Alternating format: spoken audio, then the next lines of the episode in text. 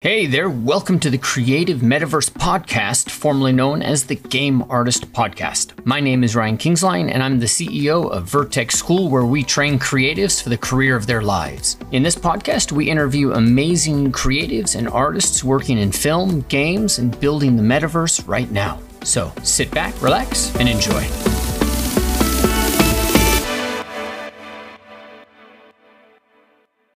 Right, well, let's jump into it. So uh, I want to welcome you, Lana, Lana, Lana like banana. That's it. thank you. So sorry, I'm a dyslexic, and uh, and you had to make that hard. So thank you for that. But you did make the last part easier for me. It's Bachynski. So I'm glad to have you here in this kind of animator series as we go through this. And I have Dan Perry here with me, who is the head of our animation department, and um, excited for us to kind of dive in and start talking about, you know, animation, the craft, and uh, see if we can, as I was saying, get to some of that kind of secret math that helps people get uh, get those jobs, you know, because that's what we are really focused on here at Vertex. Mm-hmm. And uh, like I said before, you have to excuse me if you hear kids. You know, during COVID, it's like it's just crazy here. Yeah. Um, all right. So uh, why don't we start with a bit of an introduction, and you tell me, um, you know, who you are, what you do right now, and I've looked at in your past and all that stuff, so we'll dive into that. But what do you do now? Sure. Um, my name is Lana Bachynski, as you mentioned, and I'm presently a senior animator at Riot Games in Santa Monica. Um, I'm working on the skins team for League of Legends, so we're doing a bunch of cool sort of cosmetic items and animations for the champions. In Runeterra, most recently, we released a very cool event called the Spirit Blossom event, and I was responsible for being senior animator on the two legendary skins that were released. Um, that is Spirit Blossom Thresh and Spirit Blossom Ahri, if you want to check those out. Um, that's who I am right now. Awesome. You, uh, what did you do? I'm trying to figure out how I unpack this. So you're at Riot right now. Before Riot, you were at Blizzard. Yes. And uh, you were at Blizzard for I think about a good four years, right? Five and a half years, actually. Five and a half. Yes. Great. And if yeah. I remember correctly from your bio when I was looking at that, um, you had another job right before Blizzard, or I think wasn't Blizzard one of your first animation jobs? Blizzard was my first job. Uh, I got an internship with them in university back in 2012. Mm-hmm. I was yeah. fortunate enough to be an intern for the StarCraft team or Team One at Blizzard. And at the time, I worked a little bit on what was called Blizzard All Stars. Eventually turned into Heroes of the Storm, which is the game I got hired back full time after after university. Um, so I did the internship, and then I had another year left to go, finish the degree, and it's a longer story. And then I did a year of freelance illustration, which was weird but fun. Uh, and then Blizzard called me back as soon as they were able. And that was about two and a half years, yeah. Between or internship no. and, and and starting full time. Yeah. Yeah, it was like two years. I think a little a little under two years is is how much time would be. It felt like an eternity because I'm Canadian and I was like waiting from that OPT my visa is going to expire. I'm like, Blizzard, call me. I need it. Um, and it was, uh, they eventually sent me, my old boss sent me a text, very obscure one night at like at 8.30. It's not like we kept up. So he just texted me, hey, very mysterious. And I was like, what's up? And he's like, one sec, I have a phone call. And then I waited for like an hour and he said, I'm just kidding. Do you want to come back to Orange County? And I said, only if there was a job there. And so then I got a job. Yay. Offer was in the mail. Very, very fun. Wait, did he really wait like a, a half hour? I was, yeah, yeah. He waited like a half hour, and he was like, "Just kidding. There wasn't even a call. I just wanted you to sweat." Oh we were on really good terms, and making it sound very cruel. It was a hilarious joke, but yeah. I did just sit there and stare at my phone for like an hour. what did it feel like when you got that? Because I mean, that's like a dream job right out of school. Oh, it was. Well, it was a right out of school, but you know, right away. Yeah, it was basically right out of school. It felt right out of school because I got so close with the team during my internship. So even though I wasn't in touch with my boss, I was in touch with a lot of other people. We we sort of always kept up. Um, yeah, it felt like a dream for so many reasons. Um, but, you know, probably the greatest of which is like I said I was gonna. That's the reason I became an animator was Blizzard. I said I was gonna be an like I wanted to work for Blizzard for the first time when I was maybe 12 and then all through university, I had said, "Oh, I want to work for Blizzard." And then at the time, I don't know what the what the the vibe is like in universities now, but at the time, there's a lot of the cool kids who were like, "Oh, you want to make video games?" and they're really sassy about it. And I was like, "That'd be so weird, right?" But then uh, I never lost sight of that dream. Somebody linked me as soon as they had an animation intern available. Somebody linked me their careers page. I applied online, and it was like four months later I heard from them. And um, yeah, just being able to say, "Oh, I work here full time," is literally for me childhood childhood dream. Mm. What about you, Dan? Where, what was your first like your dream ambition on that? Um, so I actually started off differently. When I was younger, I had loved video games and I wanted to get into video games, but I came from a really tiny area, um, which we didn't really talk a lot about video games. Like, I mean, I, I grew up on farms and things along those lines. So when I first was getting off, I was just like, I know I want to work with computers because computers are like what I play my video games on. So I want to get into computers. I ended up getting into computer engineering uh, working for the government for a while, didn't really enjoy what I was doing and decided to go back to school while I was working full time. And then as soon as I got out of that, uh, I had a job very quickly after graduating and uh, started working for Firaxis Games. Cool. What got the impetus though? Because what I'm I'm interested in here, and one of the things I wanted to get to is, so uh, you you had that drive at 12. Were you playing video games at 12? Yes, I was. Sorry, I was just unmuting myself there. Um, I was playing video games at 12. I wasn't allowed to. It's not that I wasn't allowed. We didn't own any consoles, so I was, I was big into computer games. And I mean, in the PC sphere, Blizzard games are huge. StarCraft, Warcraft, 2, Tides of Darkness, I played endlessly. Um, and I, I just knew that I wanted to be a part of that. I just I didn't know what it meant. I didn't understand that animation was something I could do as a career until I was in high school. And then I was very fortunate that I actually attended an arts school in Edmonton, Alberta, where I'm from, Victoria Composite School of the Arts. And they had an introdu- introduction to animation. And my animation teacher sort of saw that I was very invested. It, I thought it was like this weird hobby that I did because I was like, cool, sure, I'll hang out here all the time, like the chess club. I was like, ah, the animation club, but it's just me.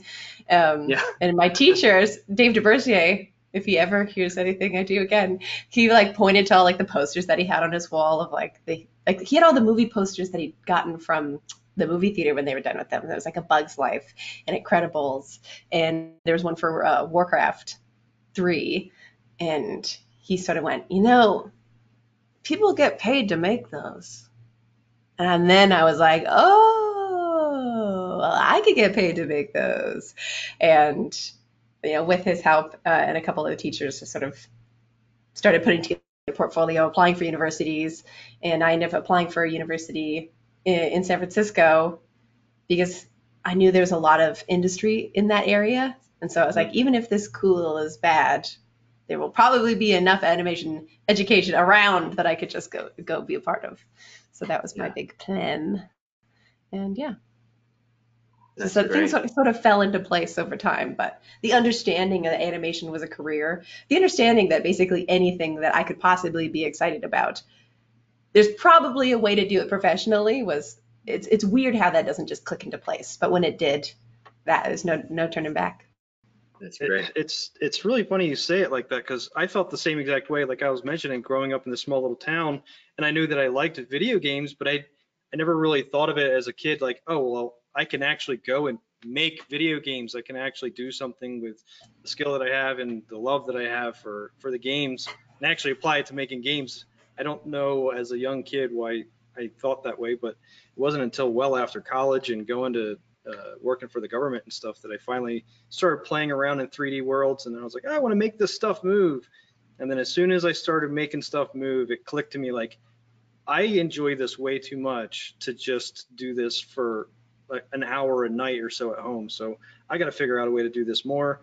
Started just doing it more on my own, and then eventually, I, uh, I don't know if you guys know the website um, uh. I started posting stuff on Deviant Art, and then I won a daily deviation, and then that ended up getting me like a, a little phone interview with somebody just talking about games and uh, how I won the daily deviation and stuff. And I was like, oh well, I just play around at home and they mentioned, hey, well, why don't you try going to school for it? And next thing you know, I'm going back to school and getting a whole new career. So it, it's Man. it's funny how life can direct you in different di- directions like that.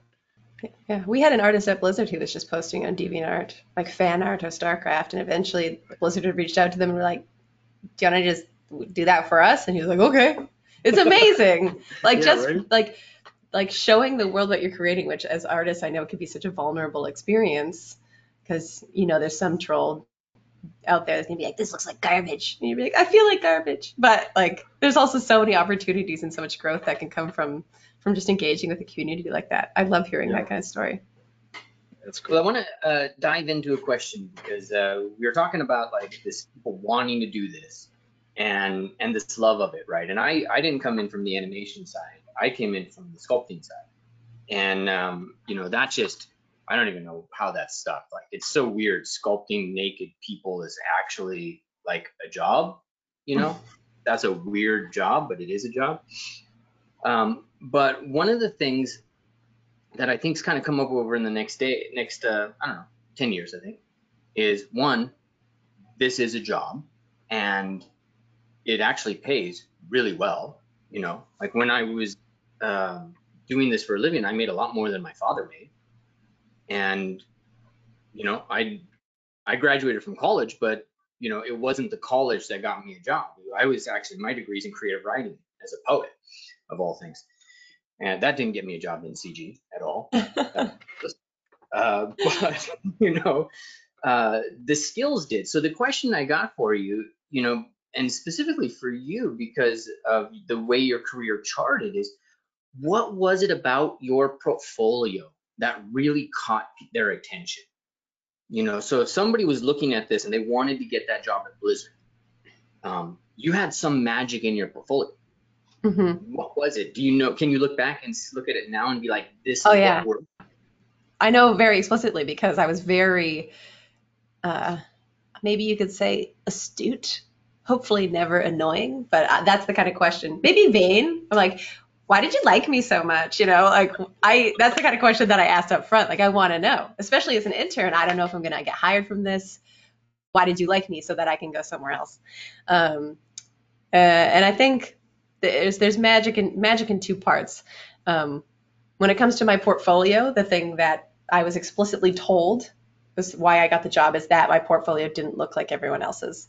And I know in a market where everything is like super flooded with with so much talent out there, it's hard to make your portfolio not look like everyone else's. But for games specifically, I think there's still this idea that, oh, I'm applying for a job in games, time to start doing some walk cycles, like time to start doing like just a bunch of cycles. So every reel that they would get in would be a whole bunch of different cycles of different characters. But my reel, I threw a cycle in there because I just wanted to show that I could do that if they cared. But I just showed off my most solid pieces of animation, and that's what mattered. And so the fact that it, I didn't have like a preconceived idea what this job might be and tried to represent that in my reel, I just put my best stuff in there, showed to the team because al- already I stood apart by just trying to to reflect me and not reflect the company back at themselves. Um, I think a lot of the times as a student, you want to show that you can do what they can do, but I think you want to show them that you can do what they're not doing yet. Like the exciting thing about you is is what you can bring to the team that's not necessarily a flavor they already have.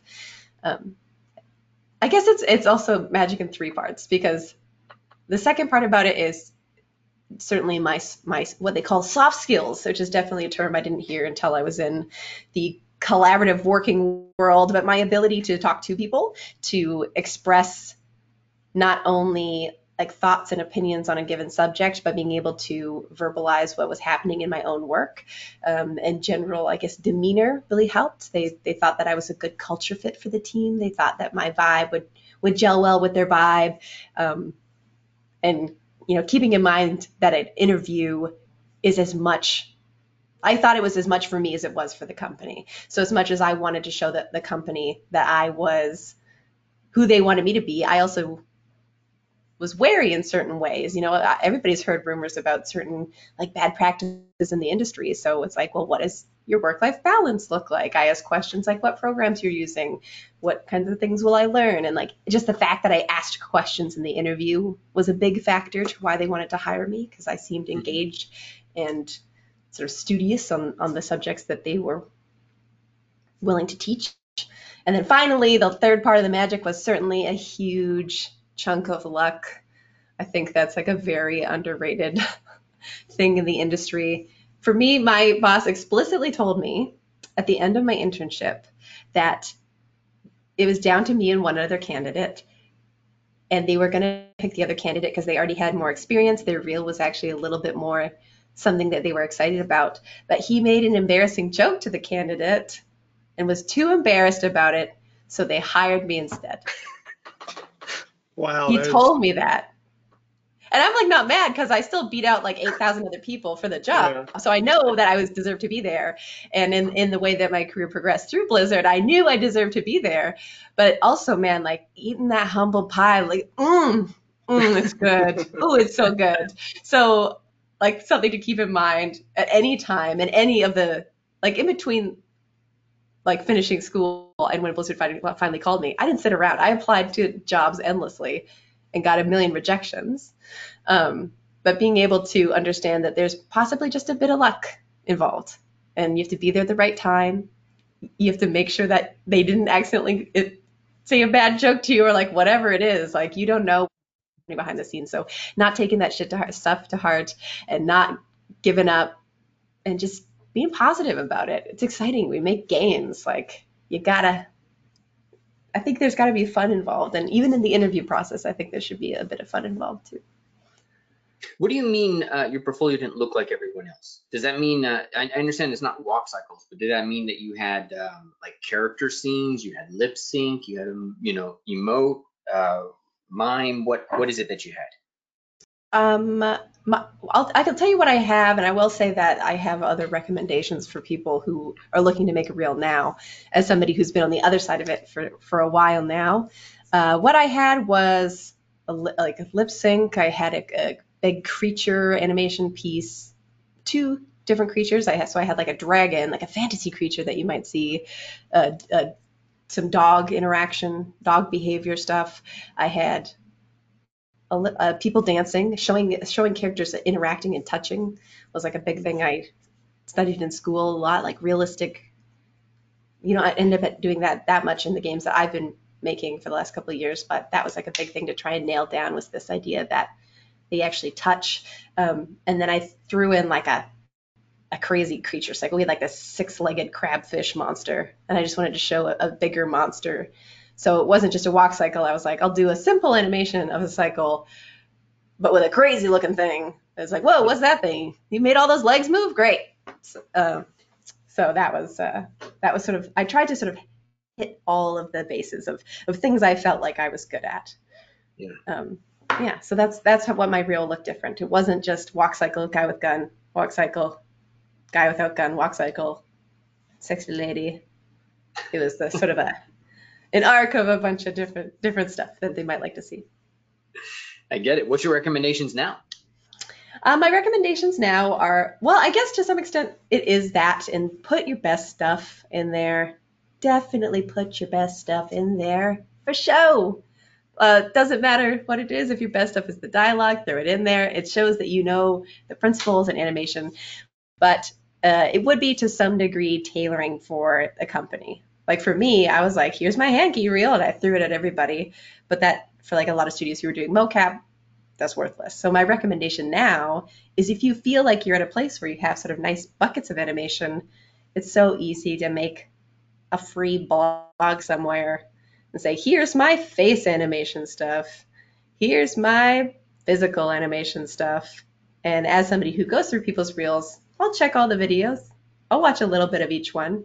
I know there's all those stories of like, they watch 10 seconds and then they throw it in the garbage.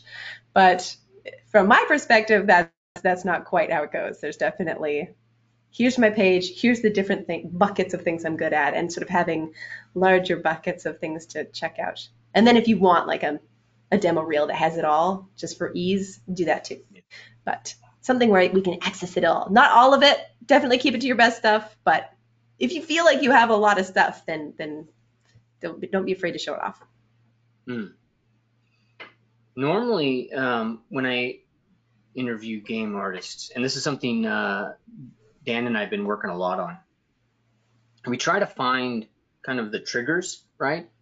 Uh, because we hear a lot, uh, both in game arts, animation, and a couple of other things like portfolio matters, right? Mhm. and uh, you got to put your work out there. But one of the things I've noticed with students is they don't always know what best work is, Mhm. right? And I remember my painting teacher, Al Gurry, he used to tell me that one of his biggest jobs was stopping the students before they screwed up, right? So he would literally like run around the studio and he'd be like, done, move, done. And he would just like be like, don't touch that again Mhm. and have us start something over, you know, at the same time.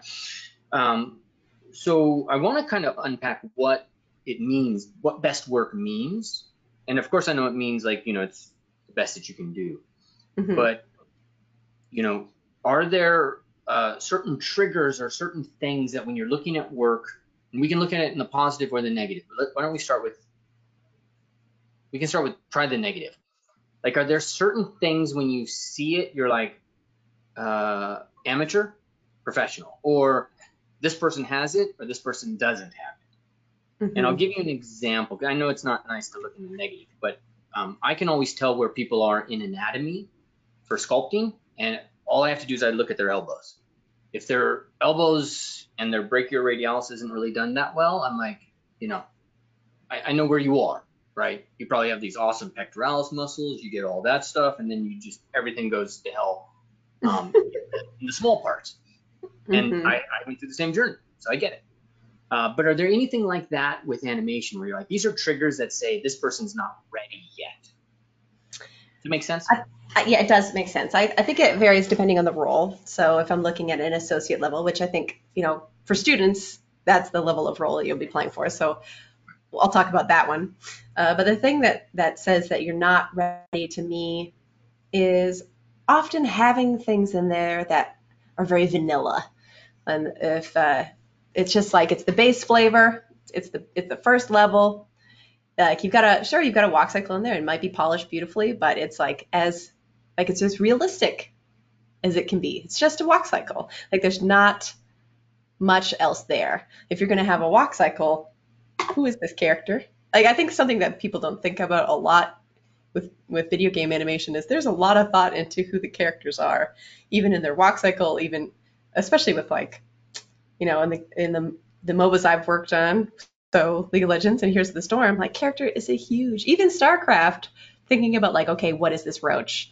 And my brain would always be like what I'm working on. I'm like, okay, it's kind of sneaky, but it's not actually sneaky, but it thinks it is. And like the dialogue that you're having with yourself and the subtext of who each character is should be sort of oozing out of every facet of the character, even if we never see any lore for them. We don't know the fantasy. We should get a glimpse of that in what you're working on. So if I'm Mhm. seeing things that are just very vanilla, that's that's sort of one take. But even then, like refined animation, that's not the worst. Uh, the other thing is is when things are sort of vanilla by way of texture and flavor. There's not a lot of texture, visual texture to the motions. Everything's very evenly timed. You know, you'll get like, okay, I'm going to punch, punch, kick, like put on a metronome and you could feel every hit of every animation. It's there's but that's that's something that is that's something that needs to be worked on. I don't even necessarily know if that's what I would say you're not ready. Um, but there are things that I look out for that if somebody also does a punch, punch, kick, but they're going punch, punch, kick, I'm leaning towards the one that that felt more dynamic in that way, Mhm. rather than I'm finding uh, my emotion is polished, but I haven't found who this is yet. I think that that's the difference between it, it- more amateur and somebody who knows is is getting it a little bit more because they're not working on the rudimentary principles. They're working on how to zazz it up, how to make it their theirs. Does that make sense, Dan? Do you know what I'm talking Yes, about? perfect sense. Yes. Sorry, I try not to interject while you're talking, but yeah, it makes absolute perfect sense. And Uh, I've spent a lot of time looking at thousands of reels and such, and it does make a lot of sense. Whereas sometimes you can't always put words behind what you're trying to say. But yeah, texture of it and timing of it uh, of pieces is certainly important. And yeah, vanilla. That's that is a tough one because when you see like a vanilla walk cycle, I mean, and, and certainly as an animation school, we're going to be teaching how to do a vanilla walk cycle because it's you got to start there. It's certainly not generally something you're going to want to put on your demo reel because it's it's like you're saying, what's the next step? Okay, well now this is a character.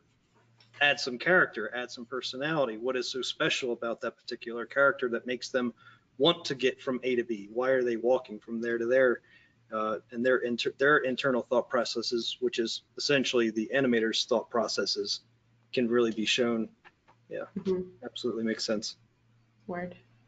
You, Dan, you talk um, in some of those videos because texture is a new word for me, and and I have a feeling like with animation, there's a lot of stuff like that where it's like there's not a lot of like you just have to use what words are available. So texture probably refers to. I kind of want to dive into what texture refers to and what that means, you know, because it feels like that there's some language there. And Dan, you talk a lot in some of the the support lectures about offsets Mhm. and and timing. And I don't know, does it fit into those? Like if we were to bring some of that down into the 12 stages of or 12 principles of animation. Um, this one would, I think this one would be appeal, would pretty much, uh, would be where that one would sit. So basically, as Lana's saying, let's, let's take it to something super easy, like a walk cycle. Um, standard walk cycle is approximately, uh, one second long for someone to make two full steps. Um, and if it's at exactly that, and then your middle step is half a second, you know, and then your next whole part of that cycle feels exactly the same. It feels like ba-dum, ba-dum, ba-dum. And she said, like, oh, what do they call that, metronome, where it's just like you can feel the timing of it exact at all times. Where if you put a little bit of personality on it, maybe they hop a little bit on one step, it gives it a little bit more texture.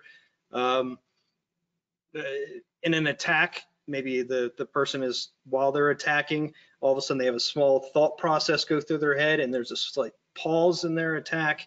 Maybe they switch hands with their sword in the middle of their attack or something along those lines. It's not just a normal, like, as she, as she put it uh, very, very well, it doesn't feel like, okay, every 15 frames, you're going to feel a hit. Every 15 frames, there's going to be a beat. Uh, instead, it's got these pauses and moves.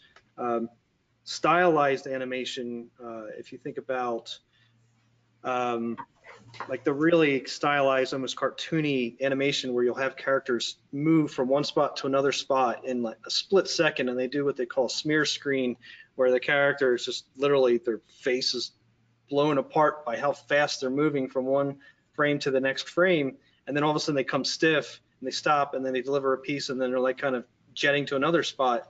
It's these texture pieces of like okay, there's a little bit of slowness here, and then, oh my goodness, there's a whole lot of, a lot of fast there, and uh, and those fast and slows don't come exact either.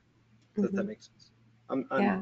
trying We- to help drive it. It- It's it's difficult because it is something that you have to like have a sort of a visual aid with you to be like this feels like it's got more texture to it and this doesn't. Um, I think animation.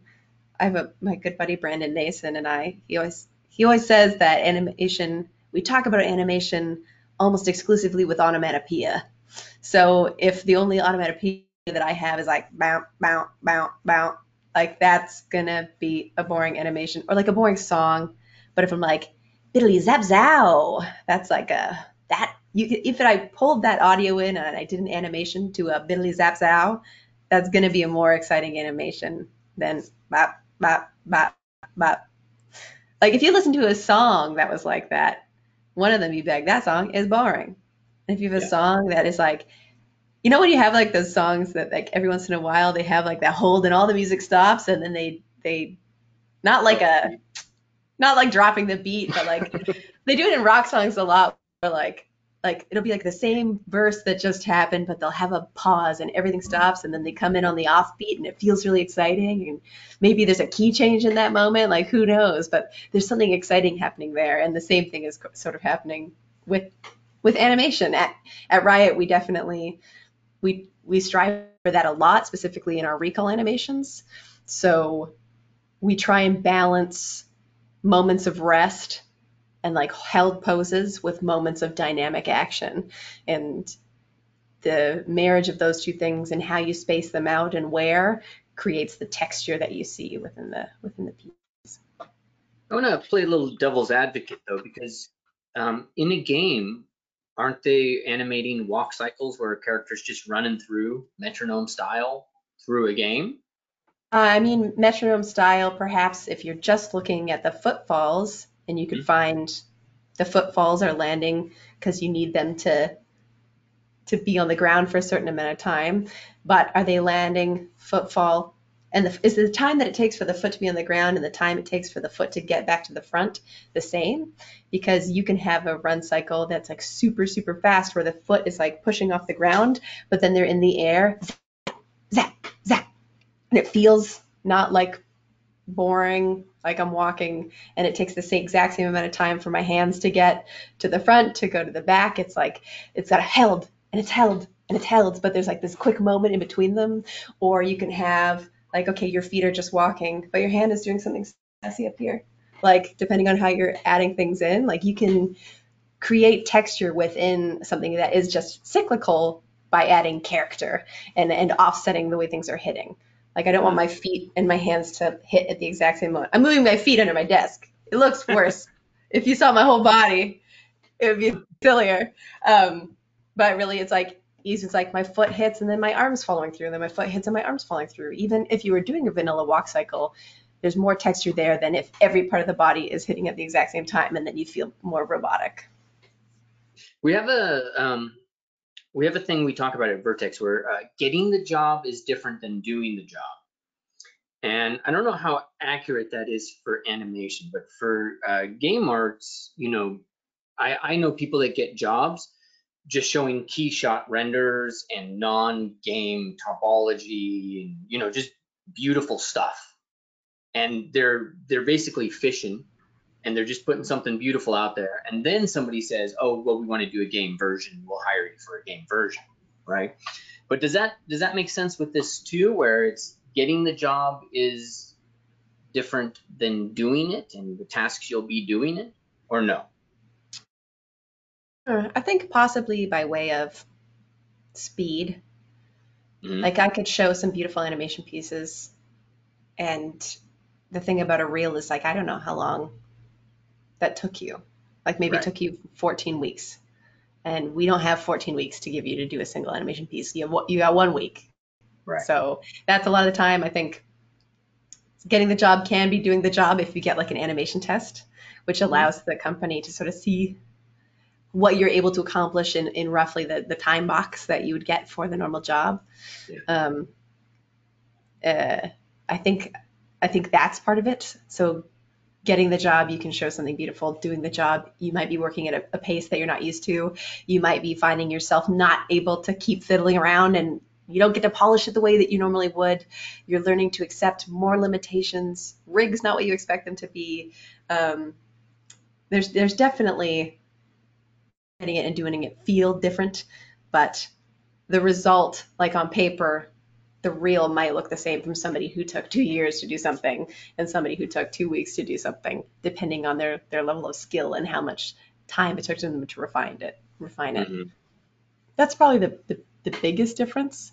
And then just getting it is different in that as if it's your first job, like maybe you're not expecting exactly how collaborative things can be. Like I think there's a lot of expectations that will sort of be met or shattered or, or sur- surprises that you wouldn't expect. That's what's different about doing the job versus getting the job.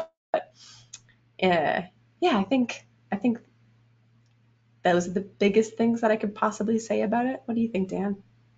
Yeah, um, you, you touched on a lot of what I was thinking, uh, especially with the time. That was something that we talked a lot about when I was a part of a hiring team in a studio that I worked for was, okay, this is really, really beautiful work, but um, how long did that person take to do that? Because that is wildly different. And that was something I was really not expecting at my first job, which was uh, Firaxis Games working on uh, Civilization 5.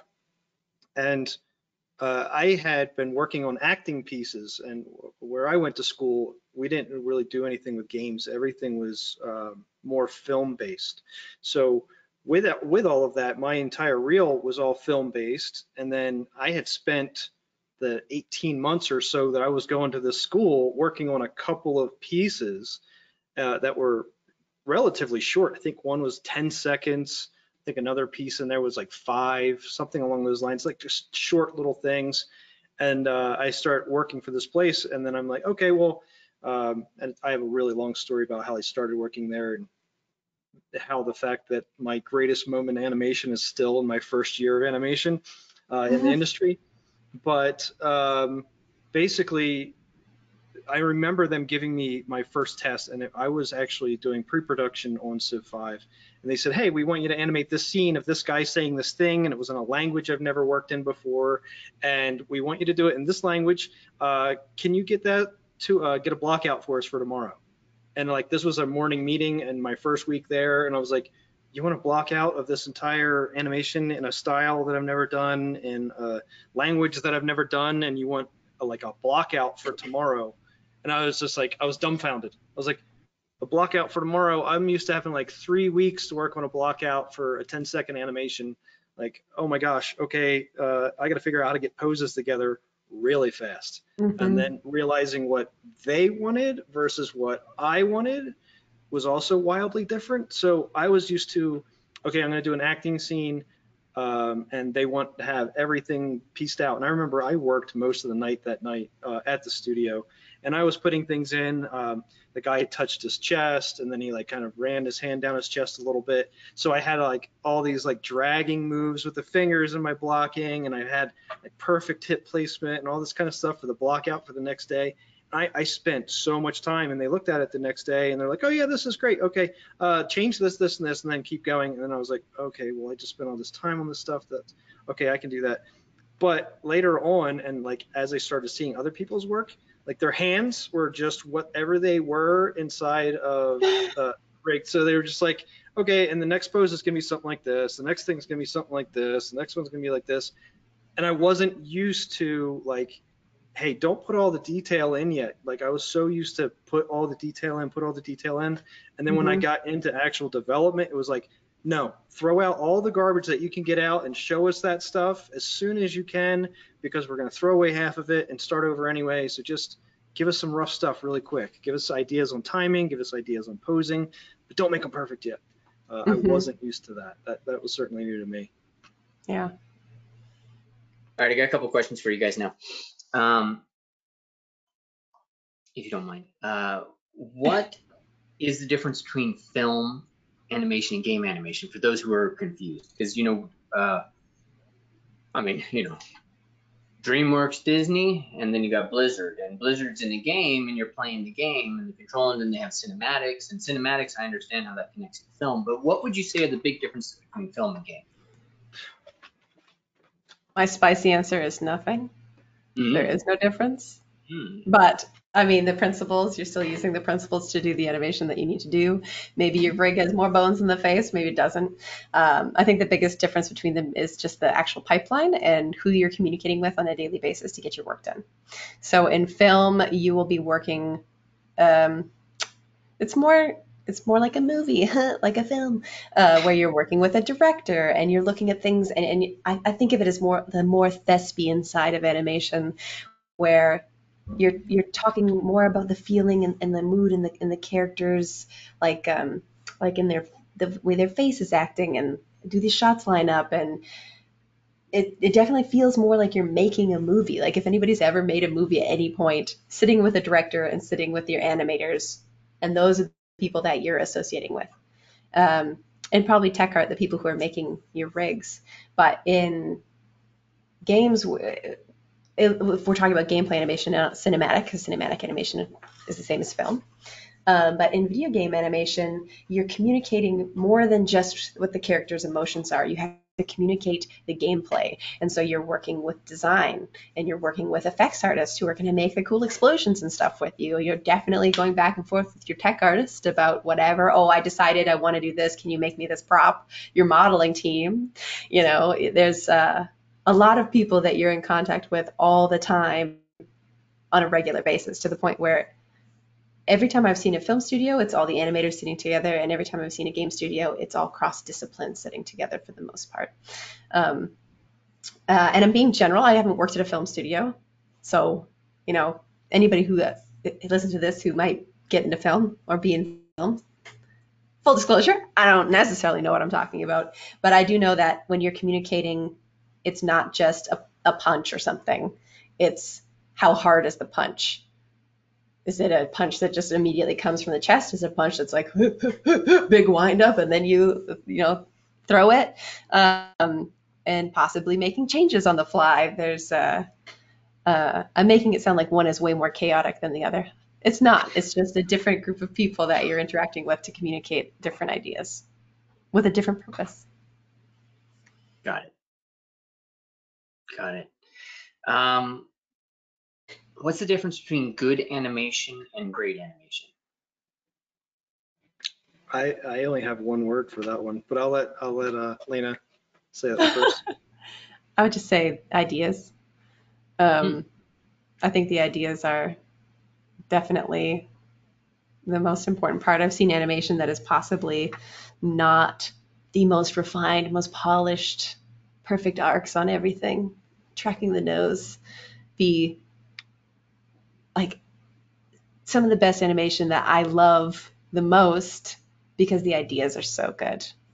Like, oh, it's so interesting the way that that character resolved back into their idol, or it's so interesting, like this little, like just character, like the way they chose to to move the face, like the mouth in a certain way. Like, it just feels more human in a way because I identify more with the ideas than I do with the actual like character, or whatever's on screen.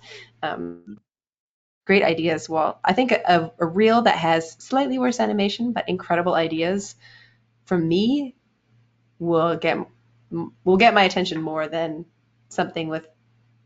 Yeah, I've seen all this before. The super polished. Cool. That's uh that's my thought ideas. Now now I have to change my one word answer. my my one word answer uh, is between okay animation and great animation was going to just be one word answer is going to be timing. Um, because that's my that second is, choice. Because that would be the basis of everything uh, from which you're animating. Uh, it can it can make or break an animation with a key or two, uh, which is really really wild. Um, but kind of bouncing also off of what she said, um, is ideas can be really difficult and in games, uh, and uh, you asked a little bit about film and game differences with with film. So much of it is storyboarded, and so much of your timing is already there. So much of the beats that you have to hit are already there, with either sound department being there or with audio from actors or otherwise. Uh, in games, a lot of the times are like, okay, cool, you need to make a sword attack. Um, here's maybe some other attacks that are in the game or some ideas that we have that are in other games, but it's usually like, go make a cool sword attack. It's like, okay, what do I want to do that is really going to make this character pop? What's going to be the difference? What is this? And uh, oddly, the only thing I'm thinking of is movies right now and fight scenes. Like back hmm. in the day, a knife fight scene was people going like this at each other and going like this at each other with knives and swords. These days they've taken it to a whole different level. If you watch like john wick and things those ways like someone gets their arm blocked and they drop the knife and pick it up with the other hand. And i can remember seeing that for the first time maybe three years ago. But when i saw it i was like i never thought about dropping a knife and catching it with my other hand because they like in the middle of it like i've taken that idea and used it now in games like but obviously slightly different than that but like the idea behind that was so cool. And if you see a sword attack or something along those lines where they come up with something and you're like, okay, wasn't expecting that. That was crazy. That was cool. Um, Lana hit it hit it on the on the head right there. That was that's pretty perfect. Lana, if you had a choice between um, somebody with, let's imagine um, you had a choice between somebody whose software skills were a little bit better than their animation or their animation was a little bit better than their software, which one's a better pick for you for, you know, Animation for sure. Did I disappear? You There we go. Weird. All of you, everybody disappeared, and you guys came back, and I didn't. Um, uh, yeah, I, I would hunt the animation over the software every time. Like one of the big things that I say to people, students all the time who are like really worried about, oh, like, like I only have Blender because it's free. Like I can't access Maya. Like the software is just a tool, the same way that you can draw with a pencil and then later pick up a pen. The actual animation skills and, and knowing what animation is in your heart, being able to see it and like just intrinsically know the principles down into your bones and how they translate on paper in the computer. You can animate with whatever. We can teach you the tool. And chances are you're going to have some kind of proprietary tools to some degree anywhere you work. The tools are it's good to have a, a somewhat functional knowledge of them if you want to be in a 3D medium and applying with only 2D artwork. That's pretty tough, but Right. not impossible. I've seen it happen. A girl I went to university with, all 2D animation. Now she's a 3D animator at Pixar. It's crazy. So Okay. Animation is the most important for sure. For sure. Okay, great. All right. So this is just uh, one, I think, more question, and then uh, Dan, if you got any questions, um, it'd be great. But uh, the the next question would be, you know, this is kind of just dear to my heart because I, like, I grew up in a time where this was this wasn't really a job. Like, if you chose to be a creative, like your parents said to you, uh, "We'll go get a real job," right? And so you had to prepare for it. And it wasn't until I was in my in my late 20s, early 30s that this whole creative tech thing really kind of became something where it's like, this is real, right? And uh, one of my neighbors actually uh, was an animator on Final Fantasy. You know, uh, when they were just introducing mocap, they were doing all this traditional animation, they were doing all that kind of stuff. And this and everything was just blowing up. And this is a great job.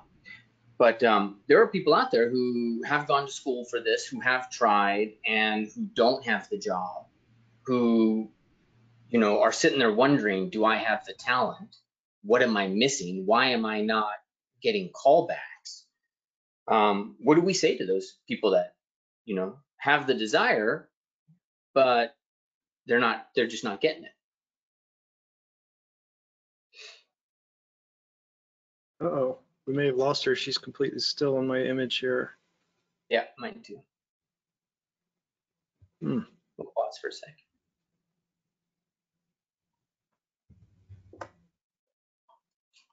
Let tell her.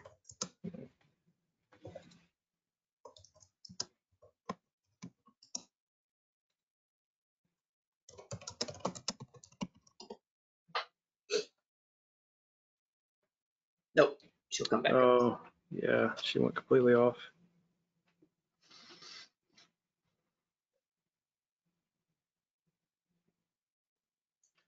I think I've said her name wrong like 20 times already. I've done it to her face. I've done it constantly. Mm. It, it's so unnatural for me to, to say her name.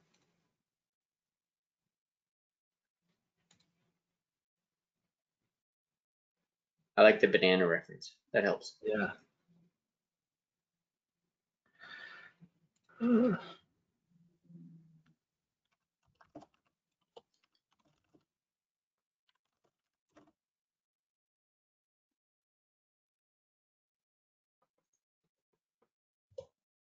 making sure she didn't send me a message in another location. Yeah. Oh, ow. She popped off. Lana Banana. Lana, yeah.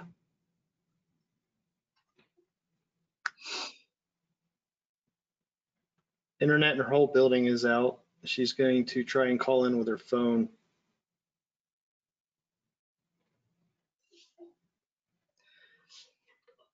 Oh, technology.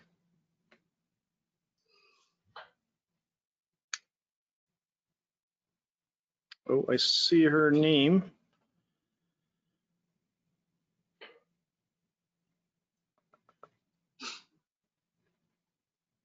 Can you hear me? Yes, we can. Thank you. Yeah, apparently the all the internet's just out in my building, so I'm very sorry for that. And uh, Okay. do a little handheld situation for the, the time being. I hope that's okay. Yeah, it's perfect. For, and you know, thank you so much for taking the time to do this. I know you're just coming off of a day, and so you got other things to do. Um, but thank you. I appreciate it. I'm very happy, to do it. Very happy to do it. I'm very sorry about the technical difficulties. I'm just gonna try to see if I can prop this up and look professional. Just hold it. All right, Sorry, so- everybody. Yeah, no worries. The the question I don't know how much you heard of it was, um, you know, uh, there's there's students, they've been trying, they're not getting callbacks, they don't know what's wrong, they don't know what they're missing. What do we say, or what what do you say to people um, that are going through that? What do they need to do? How do they need to think about this? I think one of the things that people sort of lose sight of is is sort of in, in this sort of this similar answer to my last question about film and games. Animation, animation. So people often go in and they struggle because they're trying to animate three people or like 50 ninjas in a scene attacking one dude, and they aren't able to find the animation quality they need often because their attention is so spread between trying to polish animation for like 100 characters or whatever it is. I was inflating how many characters per scene. I've seen a lot. Um, but I think underestimate people often underestimate the value of going in and animating like a bouncing ball. I know that I did. Like when I was animating, first starting animation, they were like, "We're gonna animate a bouncing ball." I was like, "Let me add the characters. What is going on? This is crazy. You want me to a ball? Easy, done." But it, it was done. It wasn't great, let me tell you, because I didn't. I was rushing through things, and, and so I think when people aren't really getting it, taking a huge step back and animating the simplest possible thing until you get it right. And then saying, okay, what's next? So maybe it's a bouncing ball, but no squash and stretch, squash and stretch. Like if you're having a hard time seeing it, just understand how to get the ball to feel good bouncing. And then after that, add squash and stretch. See what happens. Okay, now you get it like feeling good and squishy, like find the right tensileness. If you squish it a lot, oh, it feels really soft, like it's made of mush. If you don't squish it a lot, it's like, oh, maybe it's like a tennis ball, maybe it's a basketball. Like you can play with animation until you until you train yourself to see it and then start working up into more complex subjects.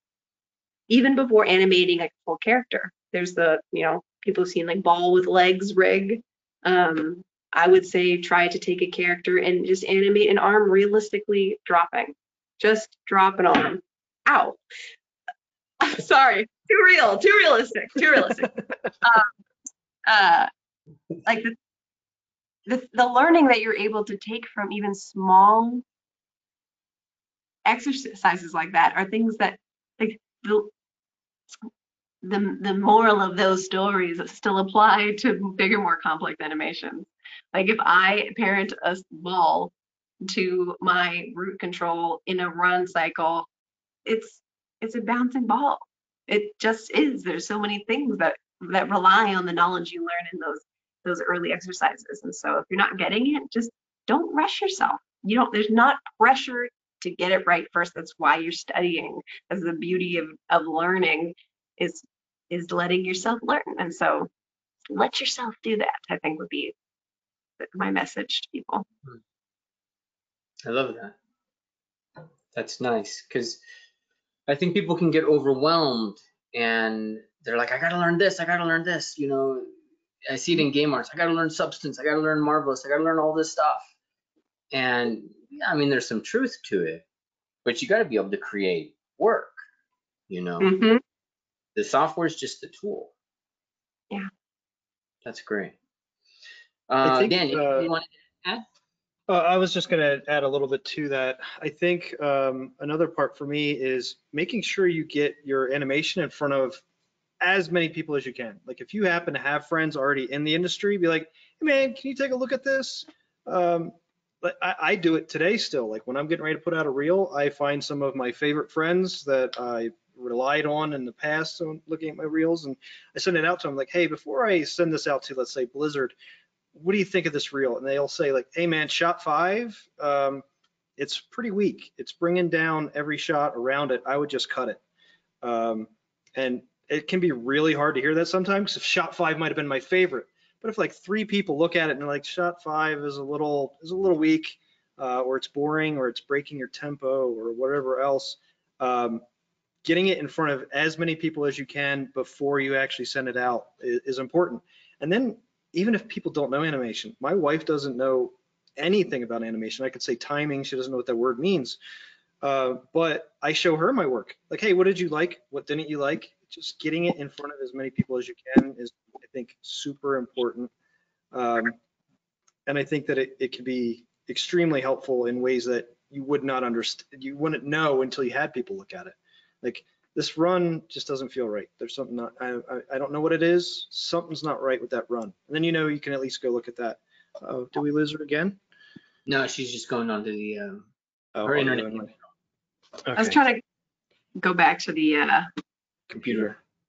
yeah, but now that camera's not working. So we're just gonna stay here. It's fine. Okay. All right, well, that's good because I got only one more thing. I know I said I, had, I was almost done, but what do you guys love about this job? Like, what do you know? What do you love about animation? Uh, for me, I love, I love animation. I always said that it was like my, like a marriage between my love of playing on the computer and my love of acting. Uh, my parents met on stage. They were both actor and actress for Windsor Light Opera for years. And so being able to act, but like I'm not the actor, sort of creates even a more versatile portfolio than I ever could have as an actress out there in the world somewhere. Uh, you know, I can be one day like a like a sexy babe, and the next day I can be like a stoic military general, and then I can be a muscly bro, like whatever. Like I could do anything. Like I could do it all. It's great. Uh, monsters, like I could be, I could be a dragon. Uh, that sounds very sort of fantastical and silly, but I do like getting like exploring the different headspace of, of different characters that way. Um, but I think the thing I like the most about game development specifically is there's sort of like a like a puzzle piece, like a puzzle feeling to it. While I like I like putting together all the pieces and not just doing the acting. Like as much as I love that part of it, I like working with all the different disciplines to make mm. something feel right. I like working with design to say, you know, your ability is pretty cool, but if you actually gave it like 0.25 seconds more on this cast time, I could make this animation this much more cool. And like the experience of relating to my coworkers in this way, finding unique ways to implement things in the engine. I feel like a lot of different parts of my brain are firing in a way that makes me feel very satisfied with the work I do and feel so much ownership over the things that I create. Um, I love it. No, that's great.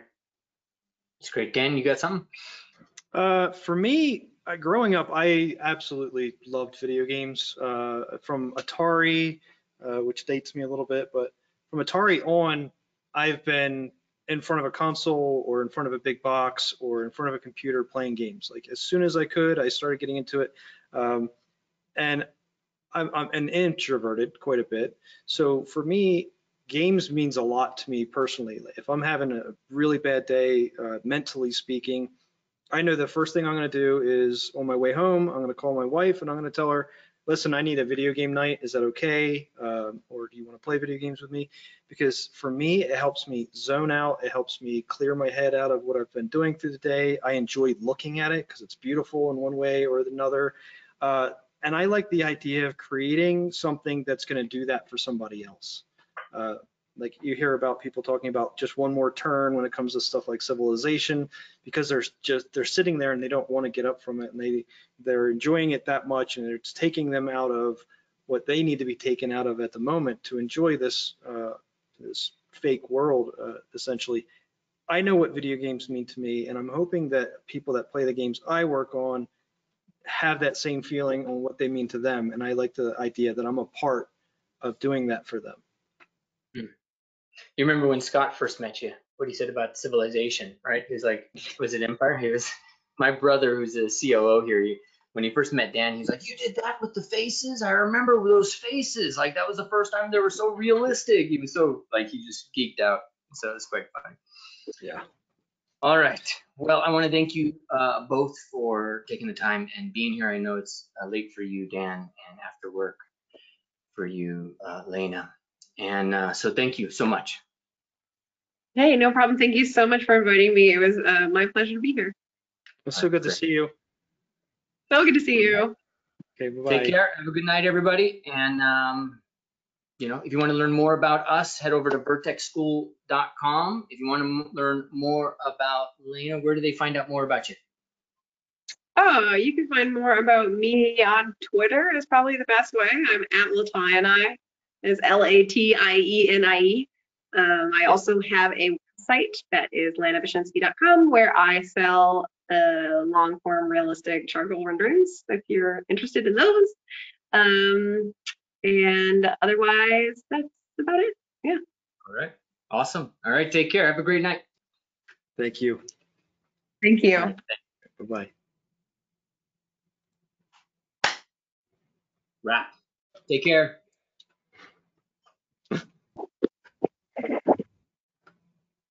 All right, thank you so much for taking the time out to listen to this. And I want to ask just two things of you. Number one, make sure to leave a comment or rank this wherever you are listening to it on Apple, uh, Stitcher, Spotify. Really makes a difference in helping us get the word out about this industry and about what we do. Number two, make sure you visit vertexschool.com to learn more about what programs we offer in this area as a creative and for artists who are looking to jumpstart their career and discover a new industry. Again, thank you so much for listening. We're accepting applications right now, so I look forward to hearing from you soon.